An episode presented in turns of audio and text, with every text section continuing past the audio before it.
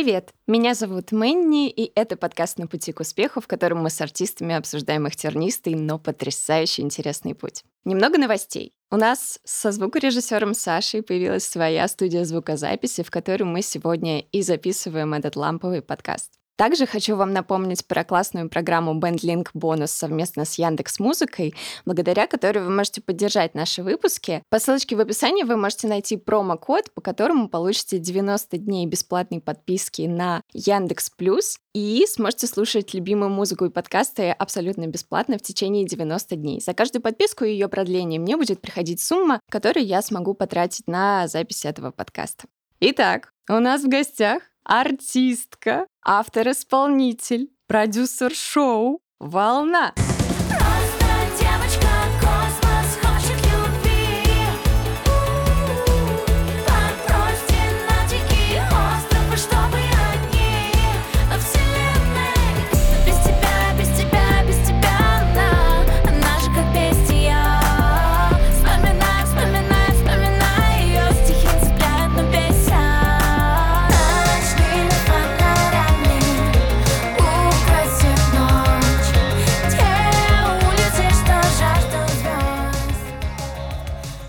Наташей мы знакомы примерно год. Угу. Уже даже успели выпустить с ней совместный фиточек. Вот, Наташ, мне интересно, расскажи вообще, в каком возрасте началась твоя артистическая деятельность? Когда ты поняла, что хочешь стать музыкантом, артисткой? Вот именно сценическая, артистическая вообще с детства. Я всегда танцевала, всегда какие-то постановки, там, колобки в детском садике и вся вот эта история во всех лагерях летних. А с музыкой началась история в 14 лет. Я приехала к папе. Папа у меня был профессиональный музыкант, барабанщик. У него были свои какие-то группы, проекты, свою музыку он писал. Он работал в колледже, где я потом училась. Я закончила хореографическое училище Нестеровское. И, в общем, думала, куда приткнуться. Во всякие стрит-джазы ходила, в какие-то коллективы. Ну и, в общем, я бросила танцы и стала обычным подростком. И при этом мама хотела, чтобы я поступила в ГИТИС на актерское, и там нужна была немножко музыкальная вокальная подготовка. И папа сказал, ты не хочешь заняться вокалом? Он хотел, чтобы я просто чем-то по-прежнему занималась, не шаталась вот по улицам. И сначала это была просто подготовка, то есть сольфеджио, потом меня очень сильно затянуло, и когда нужно было уже поступать, я в итоге выбрала музыку, осталась в колледже, в котором я была на подготовительных каких-то, а потом уже на вокал, и там был джаз, соул, все вот это, что я стала слушать. Тут нужно было уже как-то это профессионально сдавать. Я помню свой первый экзамен, мне было 16 лет, и это было впервые в жизни, когда я волновалась, вот исполняя что-то на сцене. Я просто прям не поверила себе, как можно волноваться. И тут на тебя строгие недовольные лица смотрят. А да, и не просто оценка, а как бы там, типа, дочь нашего преподавателя что-то лажает как-то. И что-то как-то вообще непонятно. И я прям помню, я на них смотрю, такая, вы чего? И они меня прям побеждают, я начинаю вот так вот колбаситься. Ну, в общем, было так непросто, но музыка очень сильно меня в себя влюбила. Я решила, что это так круто. Я помню, что в колледже я увидела какого-то парня, он постарше был уже, он классно пел, и он начал что-то импровизировать, играть на фортепиано и сочинять на ходу на русском. В общем, это покорило меня. Я подумала, что сочинять песни — это очень круто. Плюс колледж, там всегда было там какое-то задание, они стремились к системе Беркли, оно всегда было на творчество. Вот мы прошли какой-то предмет, вот на тему, там, не знаю, каких-то ладов, гам, сочини песню, придумай какой-то этюд. Блин, круто, что тебя папа вот так вот, да, ввел в эту, ну, индустрию даже, можно так сказать. Ну да, то есть есть у этого и плюсы, то есть сразу как-то в профессиональные, но вот именно такого самодеятельного, когда ребенок сам там под гитарку что-то сочиняет, не было. Уже нужно было как-то сделать Сразу прикольно. планочка такая. Да, да. Профессионализм. А у тебя есть такое, что ну, как бы отец, да, и тебе нужно соответствовать его вот этой планке? Меня очень сильно это давило. Это всегда были слезы, вот как бы не просто ты там где-то ошибся, чего-то, а тебе кажется, что все вокруг смотрят и такие, ну, для отца, конечно, не очень девочка попалась. Ну, то есть всегда хотелось как-то соответствовать, вот, а соответствовать не получалось, потому что ты с нуля. То есть ты в 14 лет что-то там начал ковыряться, в 16 тебе уже надо сдавать джазовое произведение. Как бы за два годика не так легко джаз осилить, какую-то там манеру. И любой экзамен, он как бы стрессует все твои там моментики. И это было очень непросто. Мне казалось, что все в коридорах, все педагоги на меня как бы так немножко... Да, по блату девочка прошла. Не, ну, как ты говоришь, получается, он очень поддерживал тебя, говорил, ты Ну, он и поддерживал. лучше даже написать, чем кто-то Да, еще. да, он и поддерживал, и здорово. давил, потому что ему хотелось тоже сразу результатов. А, Он там мог меня на свидание не пустить, сказать, ты что, петь научилась, что ли? Да. Ого. Давай-ка ты научишься петь, а потом будешь личной жизнью заниматься. Ну, какие-то такие моменты. Или, ну, там, он учил меня ничего лишнего не играть на уроках. Значит, вот ты приходишь на индивидуальное занятие, ты вот покажи, что ты все выучила, ты сделала, и никаких вот лишних вопросов, ничего. Какие-то такие были строгие моменты. Мгм. Вот, очень направлял там по песням, например. Он говорил, нет, это тебе рано, нет, это не то, это все. То есть он достаточно такой авторитарный, строгий был наставник такой. Я даже не знал. Ну да. Плюс еще был такой странный момент. э, Я помню, что мы собирали группу, первая, где вот я что-то там пела. Я помню, играла на тамбурине, какие-то бэки, какие-то что-то там. Это были кавера, значит, на рок-песни. И моя природа изначально тоненькая, да, аккуратненькая, не рассматривалась. Он говорил так, значит, ты научишься петь круто там рок и джаз, и вот тогда ты не пропадешь, ты можешь попробовать заняться своим материалом, но сначала как бы база, да, все серьезно, нельзя было петь как Билли Айлиш, надо было там, не знаю, петь как, как плант, допустим. И самый смешной момент, что я сорвала голос, я орала эти роковые песни, Айра Смит, там все вот это мне очень нравилось. Я хрипела, там расщепляла, не очень профессионально. И потом пришла к преподавателю, она говорит, ну вспомни нотка, а у меня там две звучит, то есть вот не смыкание да, связочек. да, да. И Она говорит, да те к фониатору. И я уже прихожу, и у меня в 16 лет узлы. Да, и мне их там рассасывали. Ну, природа, благо, молодая. Я сейчас думаю, я так легко к этому отнеслась. Вообще-то это прям почти операция могла бы быть, да, если бы не рассасывались. А я такая думаю, ну, это рок, как бы, да, это жизнь. Хочешь расщеплять? Давай с узлами вперед. Вот, это очень было забавно. Ну и в целом, какое-то восприятие каких-то вот фишечек. Вот он мог сказать, вот с этой девочкой дружи, она хорошо поет, просто вот на ее орбитах вращайся, там ходи, поддерживай ее. А ей, допустим, со мной неинтересно. Ей там уже 20 с чем-то лет, она выступает, везде поет, а я 16-летний подросток, который ничего не умеет. Ну как можем подружиться? Папа говорит, так, ты дружишь с ней или нет? Я что-то не понял. Ну, такие очень забавные моменты. Прикольно. Ты сказала, ты пела в кавер-группах каких-то, да? У тебя какое вообще прошлое до проекта «Волна»? Когда я сама начала пробовать, это были и какие-то собранные составы ради одного корпоратива, это были какие-то работы в кафе, да, с минусами, лаунж, там, с ноутбуком. Потом у меня была своя кавер-группа List. И как-то я поняла, что достаточно затратно, а выхлоп очень маленький. А я-то хотела что-то свое записывать, да, пробовать, искать. На это нужно было накопить, много очень работать, везде суваться, тыркаться. И тогда я увидела, в общем-то, объявление о том, что ищутся вокалисты, а, работы за границей, в Азию. Япония, Китай, Вьетнам. Вот, значит, репертуарчик мне очень понравился. Я хотела петь там Риану, Леди Гагу, Кэти Перри, Бейонсе. Вот это я все слушала. Я помню, я была на концерте Джастина Тимберлейка смотрела на это все в Москве и думала, я вот так хочу. Я как бы не знаю как, но мне нужны и музыканты, и танцоры, и какой-то масштаб, свет, что костюмы. Я не могу уже просто вот в кавер-группах вот это вот такое все, не знаю, какое-то некрасочное. И, в общем, очень был смешной кастинг такой. Я тренировалась, я прям готовилась, я пришла, значит, такая вся. А были обычные девчонки. Я спрашиваю там, а что ты поешь? Она говорит, песни. Я говорю, а жанр, стиль? Она такая, что это? ну, какие-то такие, да. Я помню, за стены было там «Всегда быть вместе не могут». Для Китая. Да. И там я спрашиваю, а вы понимаете, куда вы едете? Ночные клубы, там костюмы. Она такая, ну да, отлично. В общем, я захожу, я помню, я спела Hello Бейонсе. Сказали, все, мы нашли. Это было очень смешно. Девочки, которые такие, блин, ну какую песню спеть, не знаю, там, Иванушки или вот.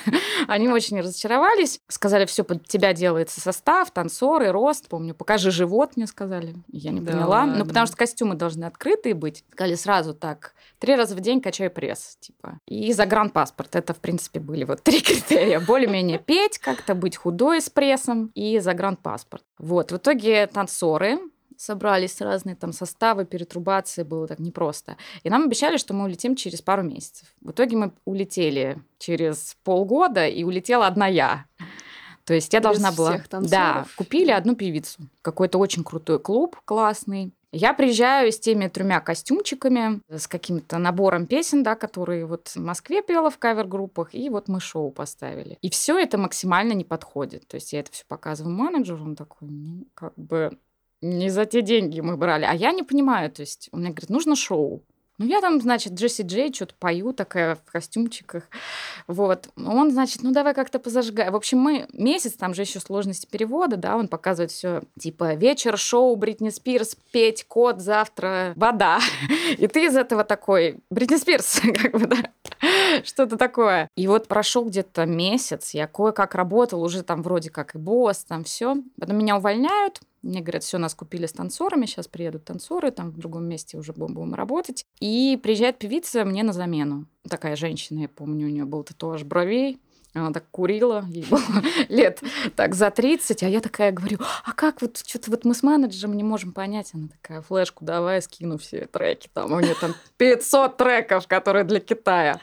Я прихожу и смотрю, и, значит, и просто у меня как будто увидела Майкла Джексона, реально. Значит, это у нее было такое интро таинственное, она в каком-то была плаще, она его скидывает. Значит, там начинает у нее танцы, трек какой-то, который я не знаю. Потом какая-то пауза, она какую-то этническую штуку поет. Потом у нее дабстеп с танцами, с какими-то спецэффектами, светящимися костюмами. Потом We Will Rock You, она со всем клубом поет. Потом она поет Poison, есть такая песня Николь Шергензер, и разрывает какими-то точками, и там это все свет, и я такая, ах, вот как надо. А я месяц вообще не то делала.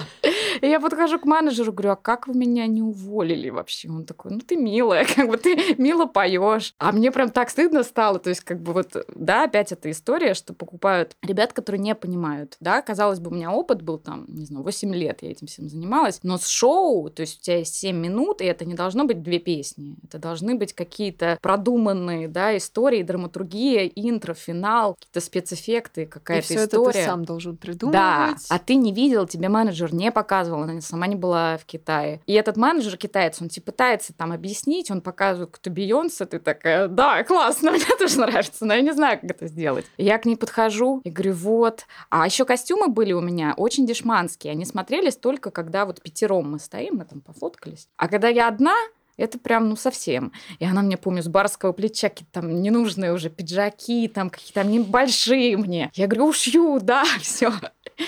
Вот. И потом, я помню, очень смешная была история, когда я очень боялась потеряться в Китае, потому что у меня не было интернета, ну, как бы денег не было на него. Я приезжаю, меня должна была встретить менеджер компании, с которой я работаю, а ее нет а у меня нет связи. И я в Китае одна. Я такая стою, у меня там пять чемоданов с этими новыми костюмами, флешки с треками а никто. И я просто помню, сначала я, значит, поплакала, потом я собралась, потом я, значит, всем полицейским пытаюсь объяснить, что меня должны найти, встретить. И как-то они по громкой связи. И подбегает маленькая девочка, плачущая, она начинает на коленях передо мной извиняться, как она меня пропустила. В общем, час мы с ней искались. Это было очень так волнительно. Я думала, ну все, как бы все.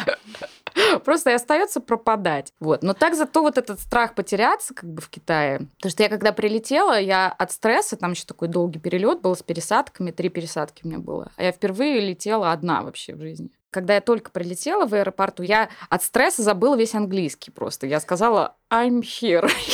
И, все. И он мне там говорит, какие гейтсы, что? Опиши, а я вот так кружусь, и я не могу эти слова. В общем, он меня встретил, и это было прям такое, я думаю, что вообще, во что я вписалась, да, то есть как бы собирали, мы должны были лететь пятером полгода назад, все должно быть весело, а я приезжаю одна, у меня нет программы, у меня нет костюмов, и мне надо месяц работать. Как бы мне пытаются объяснить, что от меня надо, я ничего не понимаю. В итоге у тебя получилось сделать свою программу? В итоге, когда приехали танцоры, я тоже такая неопытная девочка. Я им первое, что сказала, ребята, у нас проблемы, у нас очень плохие шоу, у нас очень плохие костюмы, нас, скорее всего, уволят. Здесь дикая конкуренция. Они такие, ну мы еще не выступили, ты уже всираешь нас, ты нормальная вообще. Вот, у меня на тот момент в группе уже появился ну, почти парень. Он был хореографом, он работал со звездами в подтанцовках. И вот мы с ним поняли друг друга, что нужно вообще все новое делать, нарезать музыку, искать какие-то треки под меня, да, делать какие-то шоу, какие-то придумки прикольные, там, интерактивчики. А остальные ребята, танцоры, они не поняли этой движухи, они сказали, ну, что нам дали, мы приехали с этим работать, в общем, и все. И у нас была крутая история, как мы убежали от компании, Мы отработали вот второй месяц, и дальше у нас был простой, то есть нас в новый клуб не купили. Мы сидели в городе, нам дали апартаменты, и я помню, там что-то 30 юаней в день, это там 300 рублей суточные. Ну, мы, значит, так пожили, мой парень начал искать работу, и мы понимаем, что мы находим работу с более высоким прайсом, и вообще как бы в городе, где есть море, мечта. Нам остается только убежать. А живем мы с другими работниками этой компании, то есть в соседних комнатах. В общем, мы имитировали то, что мы там живем. Мы оставили часть вещей, какие-то зубные щетки, ботинки, куртки, даже какие-то подушки подложили, как будто я вечно сплю просто. Ночью там чемоданы прячем, значит, бегаем там с каким-то консьержем, там типа что-то задружили, да, бежали просто. И потом они нас заметили, что мы пропали дня через три, и они начинают звонить, угрожать, говорят, да вас на границе, да за вами сейчас приедут, да вас депортируют, вы здесь незаконно работаете. Да, а можно море такие лежим. Говорим, да, да, приезжайте, они же не знают, где мы. В общем, это было так прям криминальная история. Я помню, что я первая, так как я первая полетела, там нужно прокатывать визу каждые три месяца. Ты выезжаешь в Гонконг и обратно. И вот представляешь, да, тебе угрожали, что тебя на границе поймают, повяжут, депортируют, штрафы будут дикие. Я прохожу эту границу. Такая прошла, паспорт поставили, вышла. Я как бы просто крестилась там и так далее. Ну, в общем, там нужно, конечно, брать за себя ответственность, понимать рынок и, в общем-то, развиваться, стремиться к каким-то высотам. А что это вообще для китайцев такое? Вот то, что они приходят смотреть на русских выступающих. Ой, как это вообще ну, работает? Как сказать русских? У них был э, железный занавес, почти как у нас, да, в Советском Союзе, они не видели иностранцев. И вот первые артисты, это были украинцы, которые поехали там когда, ну, в конце 90-х, наверное. Там были дикие зарплаты, они возвращались там через три месяца, покупали себе квартиры. Там у людей просто вот до иностранцев прям, ну, как бы слезы. Вот как у нас в Советском Союзе приезжали какие-то иностранные артисты, но это же был вообще переполох. А там это еще люди, которые как бы европейские лица, они прям плачут, они подносят вот так сцене детей, типа, посмотри. Плюс у них культ славянского какого-то, ну, они ценят светлую кожу, светлые волосы, глаза, длинные ноги. Для них это что-то вот, вот как бы генетический экстаз. Вот. Но самое смешное, что нас всех практически продавали как американцев.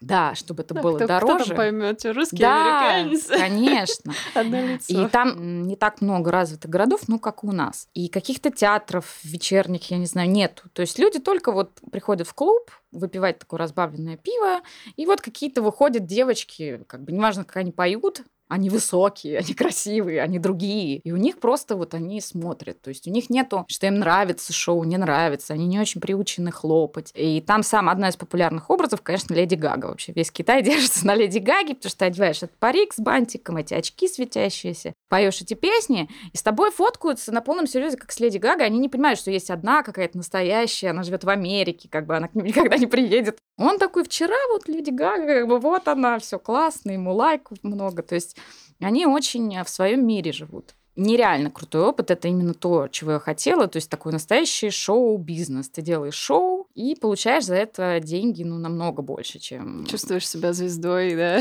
Ну да, там были приколы, конечно, со звездой, я еще, может, расскажу. Но в целом у тебя каждый день практика, и первый год вообще ты кайфуешь. То есть к тебе все там относятся как-то, они всегда хотят с тобой сфотографироваться, где-то тайком тебя в магазине ловят, не знаю, там хотят угощать и так далее. Потом у тебя наступает история, когда ты переел этого, и ты уже просто не можешь. То есть я помню, что мы где-то там погуляли в парке, и я такая прям плачу, что мне вечером надо опять краситься, идти петь, я не могу. Вкусила да. звездную жизнь. Настоящая вот как бы работа, когда ты, конечно, через год перегораешь, у них не приняты выходные. Если ты подойдешь и скажешь, я устала, я хочу отдохнуть, они такие, ты странный вообще. У них только вот на их китайский Новый год они разъезжаются по своим семьям, вот. А ты, если ты как бы остаешься работать, ты продолжаешь там один работать. Там никто почти не приходит в эти клубы, и ты какие-то китайские там танцы с фонариками танцуешь. Но все равно ты работаешь, как бы. Они тебя купили, пожалуйста, будь любезен. Плюс они еще любят, чтобы ты, допустим, до выступления был, после выступления, как вот ну, как сказать, антураж клуба, да, то есть, чтобы с тобой гости хотели выпивать, фоткаться, общаться, играть, вот это у них любимая игра. То есть они тебя как явление покупают, не только там, как ты поешь, как ты общаешься с залом, да, э, насколько ты нравишься боссу, там сколько каких-то в соцсетях отметок, да, как а, это. Тоже. Очень много, да. То есть у них там своя соцсеть, свой YouTube, абсолютно все закрытое и такое, как сказать, ну, своя волна, то есть абсолютно отличается. Допустим, они не очень любят там мелизмы, Угу. Они это не очень понимают. Они как бы, они не очень понимают, как можно там поддерживать э, там артиста. Они могут смотреть вот так очень странно, а потом подходить и говорить, что они в восторге и как бы очень круто. Все. Ты странный, но мне понравилось. Да, да, по лицу ты на него смотришь, а у него нет никаких эмоций, он просто такой, типа, что это такое? Растерянность такая. Вот. И там очень забавно, если ты встретишь иностранцев, вот ты как бы там, не знаю, 100 китайцев в клубе, и входит какой-нибудь европеец. У тебя просто начинается «Привет, привет, привет!» Цивилизация, давай дружить. Это очень странное как бы ощущение, которое только там возможно. Ты хотела еще рассказать про какую-то вот эту звездную да, историю. ситуация. Значит, мы отработали уже со вторым составом второй год и распались из-за всяких наших конфликтов. Короче, сложно. Я после... У меня осталось там пару месяцев до окончания визы, я дорабатывала одна. И меня купили на открытие клуба. Это часто происходит. То есть мне нужно было его прям открывать, как бы, да, грандиозно грандиозные все эти шоу. И все было хорошо. И потом я с менеджером говорю, ну мне бы вот еще остаться на месяцочек и домой. Как бы. Он говорит, он хочет звезду. Я говорю, ну, я как бы не, это ничего такая. Он говорит, ладно, придумаем. Значит, что он придумал? Меня свозили, даже не помню, какой город, центровой какой-то. То есть я была на окраине, да, какой-то маленький городишко. Меня повезли в центр пройти кастинг какого-то шоу, как иностранка. Я, значит, прошла, я спела My Heart Will Go On, естественно, в вечернем платье, классическая история. Там было очень смешно, когда я Тим Будон, ничего не понимаю, у них там английский плохой, в общем, там поржали, все. И я возвращаюсь, а я как бы прошла и должна была дальше сниматься. Но, конечно же, они там сразу сняли, что я не могу, у меня кто-то заболел, я все, вылетаю. Я возвращаюсь, и на следующий день по всему городу баннеры, вот что звезда вот этого телешоу приезжает в этот клуб, Значит, меня вызывают на репетицию. Репетиция была в том, что они набрали консумашечек, это девочки, пати гел девчонки, с которыми как бы ты тусуешься в клубе. И они имитируют моих фанаток. То есть, как я захожу, у меня там псевдоохрана, они пищат, и я там. Вот как это работает. Да, они это так снимают. Так, это репетиция была, да, там кто-то кричит, там, мало кричите или мало народу, давайте еще официантов нагоним. Вот. И вечером какую-то шубу мне дали, очки. Я такая из машины выхожу, из лимузина. Там какие-то псевдофотографы вообще, эйфория лютая. Значит, я пою какую-то эту же песню, полный клуб, все в восторге, там я еще минут 40, да, со всеми фоткалась, устала дико, и мне за это чуть-чуть доплатили денег как бы в целом. Но весь инфоповод, как бы месяц, вот висели по всему городу баннеры, люди ломанулись в этот клуб, где-то вот прям неделю был ажиотаж. А потом просто я также стала работать, как и я до этого работала месяц. Все уже меня не узнавали, сняли бан. То есть сделали инфоповод, прецедент, что какая-то звезда, да, но им дороже было купить действительно кого-то из телешоу, чем свозить туда, договориться свою же девочку, которая Чисто у них... за один день сделали новую да, звезду. Да, и причем мне потом уже были какие-то предложения на этой почве, там, а я говорю, да у меня виза уже, я два года, я домой хочу, я уже не могу. Вот, а так, да, и самое забавное, что я помню, девчонки тоже как-то участвовали в каких-то телешоу, и они, значит, с ноутбука снимали на телефон. У них были эти выступления, как бы, ну, они не могут их скачать, как с Ютуба, да, но они есть у них добавлены. И я так еще думала, зачем они это делают? Ну, это странно. Когда я приехала в Россию, и у меня там, да, все такие, ну, что там было за шоу, я поняла, что я не могу посмотреть это, но мне недоступно ни с VPN, ни с чем. И до меня тут доходит, что его никак не скачать, и единственное, что его нужно было снять на телефон. А до меня я такая думаю, ну вы странные девочки, зачем вы это делаете? И вот так вот, да, у меня как бы не осталось даже, ну, какие-то фотки там, но этого выступления как бы я не могу, к сожалению, предоставить Блин, к пруфчике. Жалко, жалко. Ну, я не то, чтобы там спела как бы нормально, просто вот этот сам какой-то момент такой, да, что у них это делается вот так. Да. То есть без кастингов, без каких-то вообще как будто в другой мир попала, да? Да, абсолютно. Тебя... Ага, сейчас ты звезда, вот, неделя. Да, и мне прям говорили, особо не ходи там, заказывай себе еду домой, не ходи по улицам, по магазинам. Может, все что угодно, да, со мной случится, Конечно. как бы кто-то у меня может украсть, а они меня вечером должны искать. Ну, то есть было забавное такое ощущение, такая имитация, как бы, да, успеха, успешного успеха. Да, интересный очень опыт. Слушай, ну, получается, ты довольно долгое время пела только каверы, правильно я понимаю? Мы, конечно, там экспериментировали, а, какие-то находили ремиксики прикольные. Я там что-то такое на псевдоанглийском пела, условно свое, как мне это казалось. Но, в принципе, все это закончилось, потому что я перестала писать песни в Китае вообще. Ну, у меня хотя и был синтезатор, вначале я как-то еще боролась за это, а потом, ну, у тебя просто мозг перестраивается, ты постоянно мыслишь, ты слышишь песню такой, так, вот это шоу, вот ее можно взять там туда, все, у тебя прям какая-то профдеформация. Вот это... Да, профдеформация, абсолютно верно. И я помню, что я прям захотела написать и не смогла. Я думаю, ну все, приехали. И какие-то я, мне попадались девочки, да, которые там с гитарками, в Инстаграме тогда только это все начиналось. Я начинала плакать, дико им завидовать, что вот они могут там что-то включить, сочинить, спеть. А у меня как бы есть все и деньги, и, ну, не слава, ну, работа. А все я как будто продала, не знаю, поменяла вот этот момент. И я себе честно сказала, я ехала вообще заработать на диплом свой, закончить э, Институт современного искусства по вокалу, и на альбом. Вернувшись, я подумала, зачем мне диплом? как бы все это уже мы освоили так. А вот альбом, это стало как бы, ну, таким типа, и что делать? Ну, какие песни? То есть, когда ты получаешь профессиональный какой-то опыт, ты поешь серьезный хитовый материал, конечно, ты потом смотришь на свое раннее творчество, думаешь, ну, это детский сад. То есть, нужно писать новый материал. И материал хочется писать с каким-то прицелом, да, чтобы это был какой-то концепт. И я в общем, стала тыркаться по всем знакомым, по каким-то продюсерским центрам. Они стали меня продюсировать, видеть, да.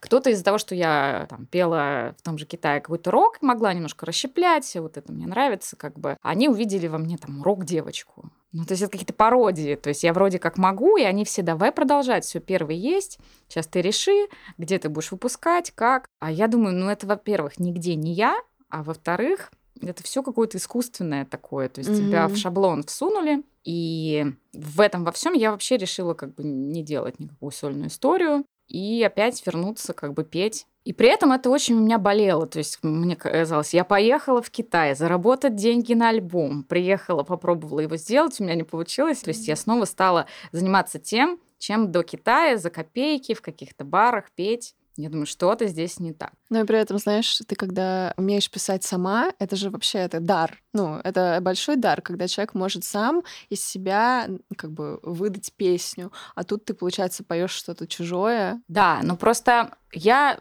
трезво себе призналась, что мое написание песен, оно условное. То есть это была терапия, какие-то моментики лучше.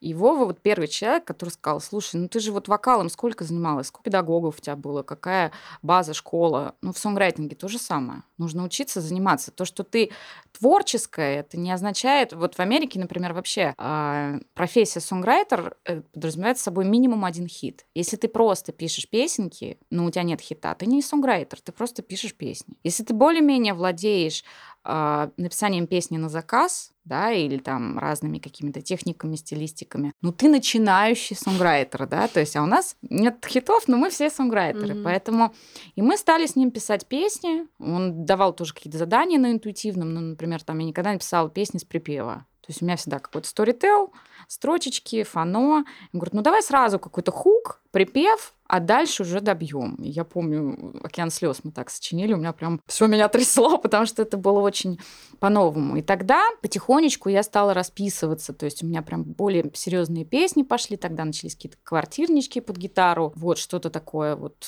я искала, но я поняла, что как бы так не делается, что вот если у тебя есть деньги и опыт, ну, как бы ты не станешь там каким-то хитовым сонграйтером. Это огромный-огромный путь такой. И пришлось прям заново идти, да, пока я нашла какую-то песню, которую мне показалось уже можно запустить какой-то проект с нее прошло, наверное, года полтора, а до этого уже было написано около 40 песен, но как-то это все было сыренько, ни, mm-hmm. в никуда. И вот песня «Сближаемся», которую мы первую выпустили, там поддержала много плейлистов и в Яндексе, и в ВК, и Монолит лейбл, с которым я работаю. Очень им понравился результат. Вот этот вот мы обыгрывали тему волны. Наверняка есть вопрос, почему волна, естественно.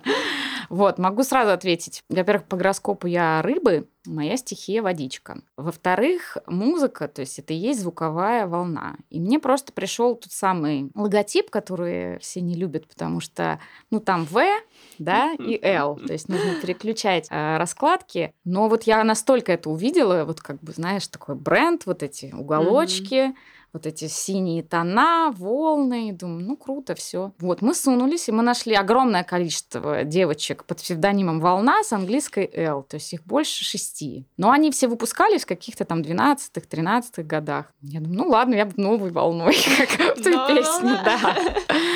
Вот, с русской «Л». И вот эту тему такую вот, в принципе, это, наверное, был закос такой в Индии историю, да, какие-то вот эти описания морских тем. Но она быстро изжила из себя, эта концепция, буквально за полгодика, то есть от классного старта так все вот, и я подумала, что надо как-то ну, что-то думать, делать уже конкретнее, прицеливаться песнями, то есть не просто вот ориентироваться на свой вкус, как многие делают, да, и совершенно не понимая аудиторию. То есть мы авторы, музыканты, артисты. Проблема нас, что мы абсолютно не понимаем ни вкус, ни потребности аудитории. То есть мы живем в своем мире. Я там общаюсь только с творческими ребятами, ты тоже, да. Я так себя спросила вообще, у меня есть обычные вот люди, которые слушают музыку? Нет. У меня все кто-то вот откуда-то актеры, режиссеры. Угу. У нас там свой вкус. Мы так нет, это мы отличаем божий дар от яичницы. А понять вообще, что нужно, и как бы соединить вот твои потребности, да, как бы музыкальные, и потребности аудитории, мне кажется, это самое важное, самое сложное, самое Но крутое. Это тоже, понимаешь, это тоже искусство. То есть музыканты, мы же приходим в эту индустрию э, проявить какие-то свои чувства, да, вот рассказать как дневнику. Самовыразиться. Да, да. А работает это абсолютно по-другому. Да. То есть если ты хочешь самовыразиться, ты можешь дома под гитарку спеть Ну, родителям конечно, песню, да. и вот э, тебе самовыражение. А если ты хочешь на этом зарабатывать деньги и делать из этого свою профессию, то здесь э, существуют вот эти вот правила. Все меняется прям. Да, вот ты да. приходишь за свободой, а если ты А хочешь работы, с очередными абсолютно, правилами, да, да. правила, какие-то рамки и так далее. Но момент тоже вот, э, когда приходят люди вот самовыразиться, вопрос, что мы выражаем-то в итоге, да, вот что есть что-то такое, что действительно может самовыражением чем-то зацепить и пойти и сделать какую-то историю. Не Да. всегда. То есть то, что ты там поешь, это нужно только тебе и понятно только тебе. И ты когда начинаешь объяснять, люди такие, «М, а прикольно. И это очень большой минус. Это значит, что ты себе там что-то придумал, люди не понимают, что-то чувствуют, Мгм. задают тебе вопрос, ты объясняешь, и они говорят, а вот сейчас понятно, вот сейчас классно. У меня так было несколько раз, и я прям так расстраивалась из-за этого. Да, музыка должна быть понятной, к сожалению. Нет, конечно, есть экспериментаторы настоящие такие, которые меняют вообще индустрию, без них, наверное, невозможно. Но тут надо тоже честно себе признаться, вот ты прям такой, или ты хочешь только таким быть и казаться, потому что это твое эго, которому в детстве что-то не додали, и оно себе придумало, что ты и артист, и революционер, и сонграйтер, и все делаешь будешь по-своему. Ну, может быть, у кого-то это получается. Тут вопрос Ну да. результата. Вопрос, как, как упаковать это, понимаешь? Упаковка Чтобы- тоже, конечно, Чтобы влияет. людям а, было интересно за этим всем следить, они узнавали в этом себя. Да, и это тоже. Вот. И узнавали себя, и да, вот это вот секретные свои какие-то потребности, да, условно говоря. Там феномен Морген, не знаю, можно вас запоминать в суе такое. Это про то, что как бы людям нравится смотреть на того, кто позволяет себе то, что они не могут себе позволить. Да, Да, вот это как бы да-да-да. запретная история, что я могу выйти на сцену и всех послать. А у тебя, может, тоже есть внутри такая потребность на работе, а ты не можешь это сделать. И, соответственно, тебе плевать на каких-то девочек, которые там о своих чувствах поют. А вот в этом пацане дерзком, вот в этом его посыле что-то есть, что тебя подключает. Хотя, конечно, сейчас подумают, я фанат. Нет. Это не совсем моя история, но я, конечно, пыталась разобраться с ней, потому что это вот он тоже, когда мы думаем, блин, я хочу быть революционером и сделать супер красоту, ты понимаешь, что это как раз антиреволюционер. Да, да, А да. вот сделать какую-то хрень, и она станет супер успешной, да, вот это как бы революция. Сейчас так работает. Ну, в том числе, да. Ты сказала, у тебя муж музыкант, Мгм. тоже звукорежиссер и артист, кроме Артист, аранжировщик, э, автор того. В общем, все вместе, да? Как ты уживаешься с ним? Два творческих человека. Вова со мной работает как профессионал, которому не надо как бы с тобой работать как с клиентом, знаешь.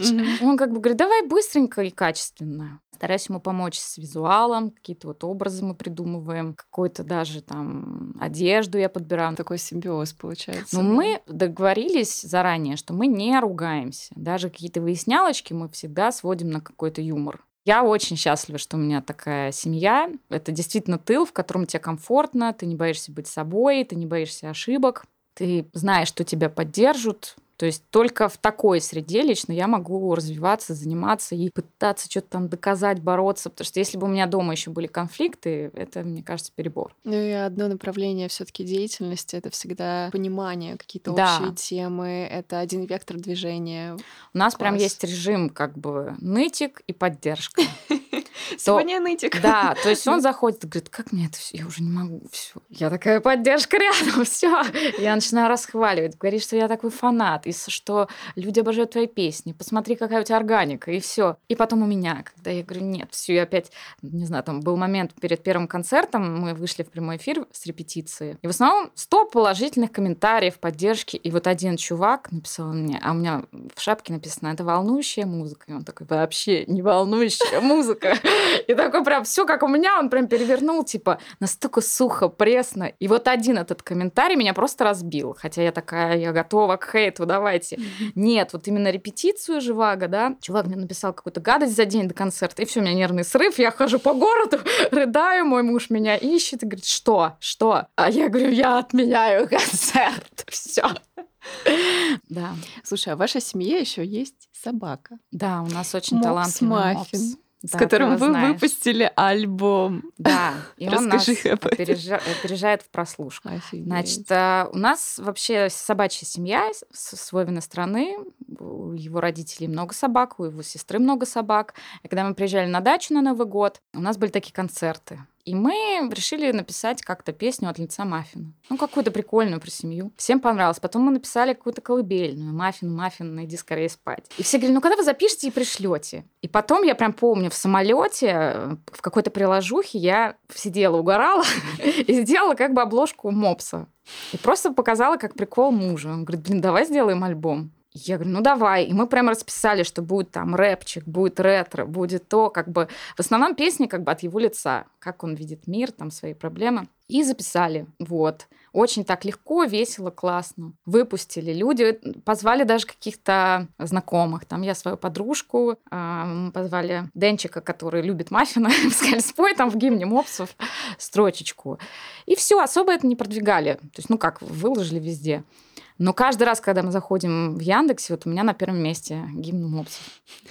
То есть люди лайкают вообще, все счастливы. Плюс мы еще в мопсы группы всегда это кидаем. Вот, и сейчас хотим вот второй конъюнктурный уже альбом. Вот, э, песня будет называться «Братья щенки», она будет, вот угадай, в каком жанре. Для нашей страны самый такой вот прям... Ну, у нас рэп.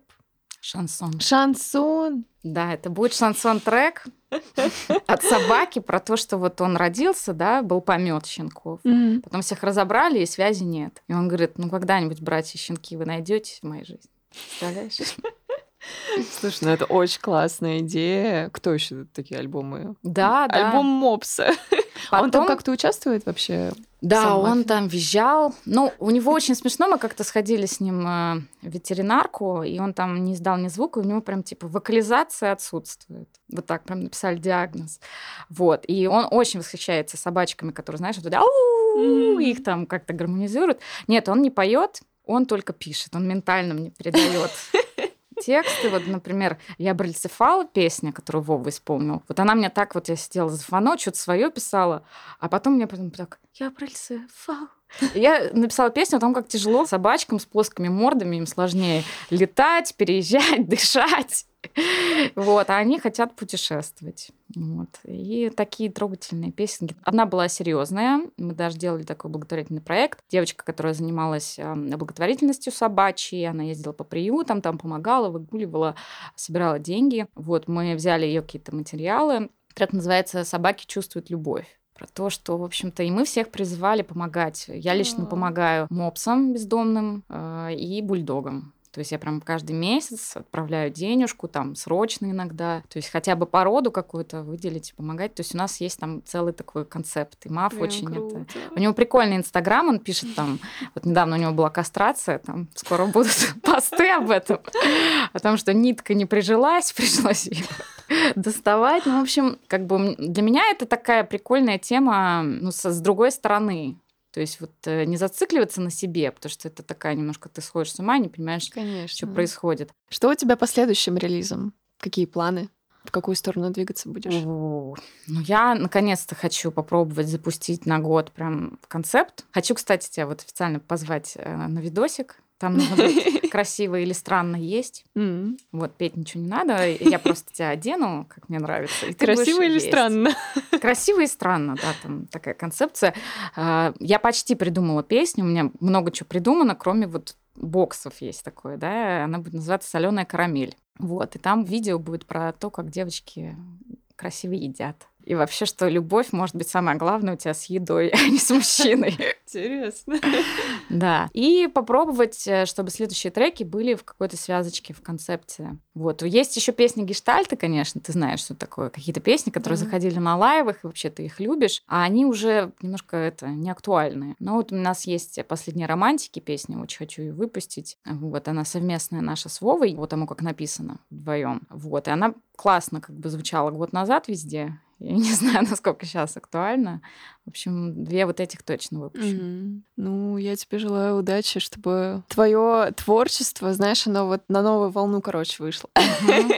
На мою, Новый виток, сказать, новая да. волна. Да, чтобы это была твоя волна. Да, это очень непросто, на самом Не деле. просто. Чем дальше шаг, тем ты как бы упираешься в свой потолочек и не понимаешь, как его пробить, чем, как. Мне кажется, нужно развиваться и, и выходить из зоны комфорта той самой. И иногда, ну, какие-то вот свои амбиции немножко тоже объяснять себе с психологической точки зрения. Потому что, как говорит Рина Алифулина, Рифулина, сцена маленькая. То есть суперартистов не так много должно быть. Просто если раньше, допустим, ну, была прям группка, да, и доступа у обычных людей к э, реализации там музыки, к релизам, к выходу на сцену какой-то не было. А сейчас есть доступ у всех, и вот эта валюта внимания, то есть рынок перенасыщен. Причем внимание не только к артистам, но еще и просто к блогерам, там, к Да, тиктокерам. то есть получается, что ну, какого-то глобального такого очень сложно построить в этих условиях. Но у каждого есть по чуть-чуть Мгм. такая. И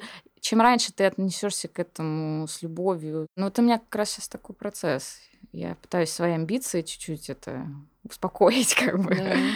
То есть важно понять причины того, что тебе хочется какой-то славы и внимания. Понять то, что твоя индивидуальность, твой путь — это ну, бесконечная история с точкой, которая очень такая... То есть ожидание реальность может сыграть игра, да, когда ты шел к этому, пришел и такой, нафига я к этому шел? Это вообще... Ну, то есть э, мы видим поверхностную сторону большого успеха, а за ним стоит много нервов, много здоровья там и всего такого. Поэтому, может быть, свой маленький успех, свои маленькие достижения тебе нужно сразу научиться любить, оберегать, заботиться и как бы все равно не забывать проживать жизнь, а не подчинить жизнь вот какой-то точке успеха, там, не знаю, там, первому месту там, в ВК-чате там или еще что-то. А что бы ты сама себе посоветовала в самом-самом начале пути, когда только вот начинала? Ой, ну как вот говорит мой муж, э, без всех ошибок и без всех каких-то песен не, было бы продолжения. То есть, э, конечно, всегда себе хочется посоветовать не бояться. Потому что до сих пор, ну ты знаешь, наверное, перед релизом, перед э, выступлением с авторским материалом, у тебя какое-то вот это вот, ну, примут, не примут. То есть это очень важно. И когда ты себе говоришь, ну, я там для себя там это, оно тоже не работает. Это Да. обман. И, соответственно, ну, как бы преодолевать и э, сильно себя не ругать за какие-то ошибки, за какие-то провалы, то есть воспринимать как часть пазла. То есть, чтобы не ошибиться, нужно ошибиться сначала. Вот. Еще бы я посоветовала, ну, как сказать, брать ответственность за мотивацию и за огонечек. Потому что когда он гаснет, у меня есть такая привычка все обесценивать, сразу куда-то спрятаться, зарыться, сразу начать конючить, жаловаться, чего-то там. Но это только моя ответственность, да, то есть мне нужно опять что-то посмотреть, загореться. Вклю- У меня уже должен быть список таких э, этих, вытаскивающих меня из этого депрессивного, э, разрушительного состояния дел. И не всегда это может написание быть музыки или какой-то заработок на музыке, выступление. Да, это может быть наоборот. Ты как-то отвлекаешься, ты что-то себя с другой стороны проявляешь и становишься крепче просто. Вот так, наверное. Круто. Спасибо тебе большое за этот Спасибо. разговор. А, Ребят, подписывайтесь на волну во всех соцсетях. Обязательно слушайте ее песни. Спасибо, да. Вот. Всем пока. Пока. С вами была Мэнни и подкаст «На пути к успеху». Подписывайтесь и делитесь подкастом с друзьями, ставьте лайки, звездочки, пишите комментарии. Это поможет нам попасть в рекомендации и вдохновить чуть больше людей. Слушайте нас на любой удобной платформе. Это может быть Яндекс Музыка, Apple подкасты, Google подкасты, YouTube, ВКонтакте, Soundstream или Castbox. А чтобы каждый день получать порцию вдохновения и не пропустить новые выпуски, подписывайтесь на мои соцсети Дзен, Телеграм-канал и группы ВКонтакте. Верьте в себя и смело идите к своим мечтам, как это делают наши герои.